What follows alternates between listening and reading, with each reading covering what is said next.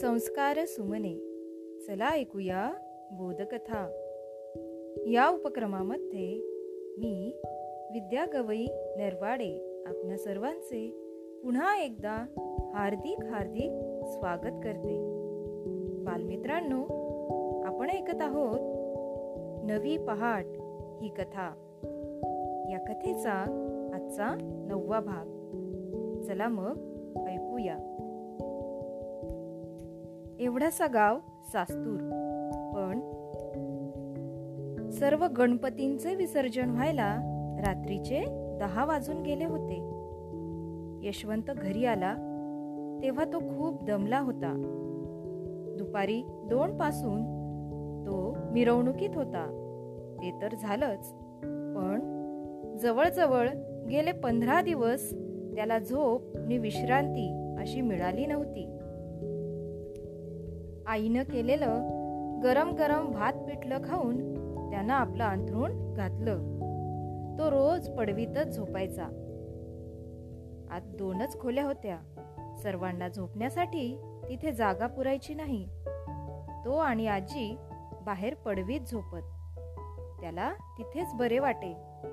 कारण तो रोज पहाटे पाच वाजता उठून अभ्यास करत असे. त्याला कुणाचा त्रास नसे. आणि इतरांची झोप मोडही होत नसे.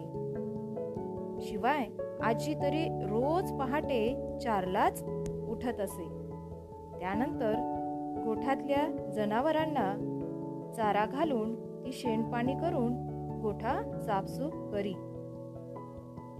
तिच्या हालचालींमुळे यशवंताला झोप येत नसे आणि अभ्यास करण्यास हुरूप येई. आतबाहेर रिमझिम पाऊस सुरू झाला. कानात धारांचा आवाज येऊ लागला. पावसामुळे हवेत गारठा वाढला. यशवंतानं अंगावर पांघरून घेतलं. अंथरुणावर पाठ टेकल्या टेकल्या तो गाढ झोपून गेला. कशानं जाग आली ते यशवंताला कळलं नाही पण तो जागा झाला. त्यावेळी जमिनीतून कसला तरी आवाज येत होता. अजून त्याचे डोळे मिटलेले होते. तो अद्याप अर्धवट झोपेतच होता.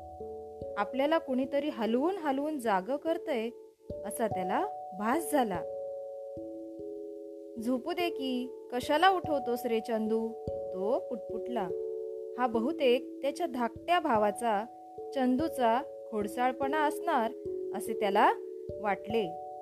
या चंद्याला शिक्षा द्यायला पाहिजे. दुसऱ्याला त्रास देण्यातच याला आनंद. कधी कुत्र्याच्या पिल्लाला दगड मार कधी वासराच्या नाकात गवताची काडी घाल. कधी गल्लीतल्या मुलांची कुरापत काढ. तर कधी खेळताना रडी खेळून डाव उधळून पळून जा. अशा एक ना दोन खोड्या चाललेल्या असतात. आज मला झोपेतून उठवतोय काय? बाबांना सांगतो थांब.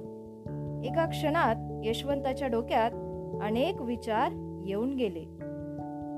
बालमित्रांनो या ठिकाणी आपण थांबूया. उद्या पुन्हा भेटू. पुढील भागामध्ये तोपर्यंत घरी रहा सुरक्षित रहा आणि मास्क वापरा. धन्यवाद.